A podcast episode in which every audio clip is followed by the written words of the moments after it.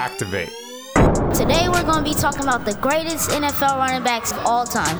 I'm Josiah. I'm Jeremiah. And I'm Tohmores. And Jeremiah is going to start us off. One of the best running backs of all times is Jim Brown. Guys, I don't know if the Cleveland Browns won a championship since Jim Brown. And that was in 1964. 1964? I don't know anybody that was alive in 1964. Maybe my grandmother or something, but that was a long time ago. And now Josiah is going to tell us about another great running back. Thank you, Jeremiah. Another NFL champion and MVP, Walter Payton. And he was one of the smoothest running backs ever. What do you mean by smooth, Josiah? When he ran, it was just like he was floating, like he was running on air.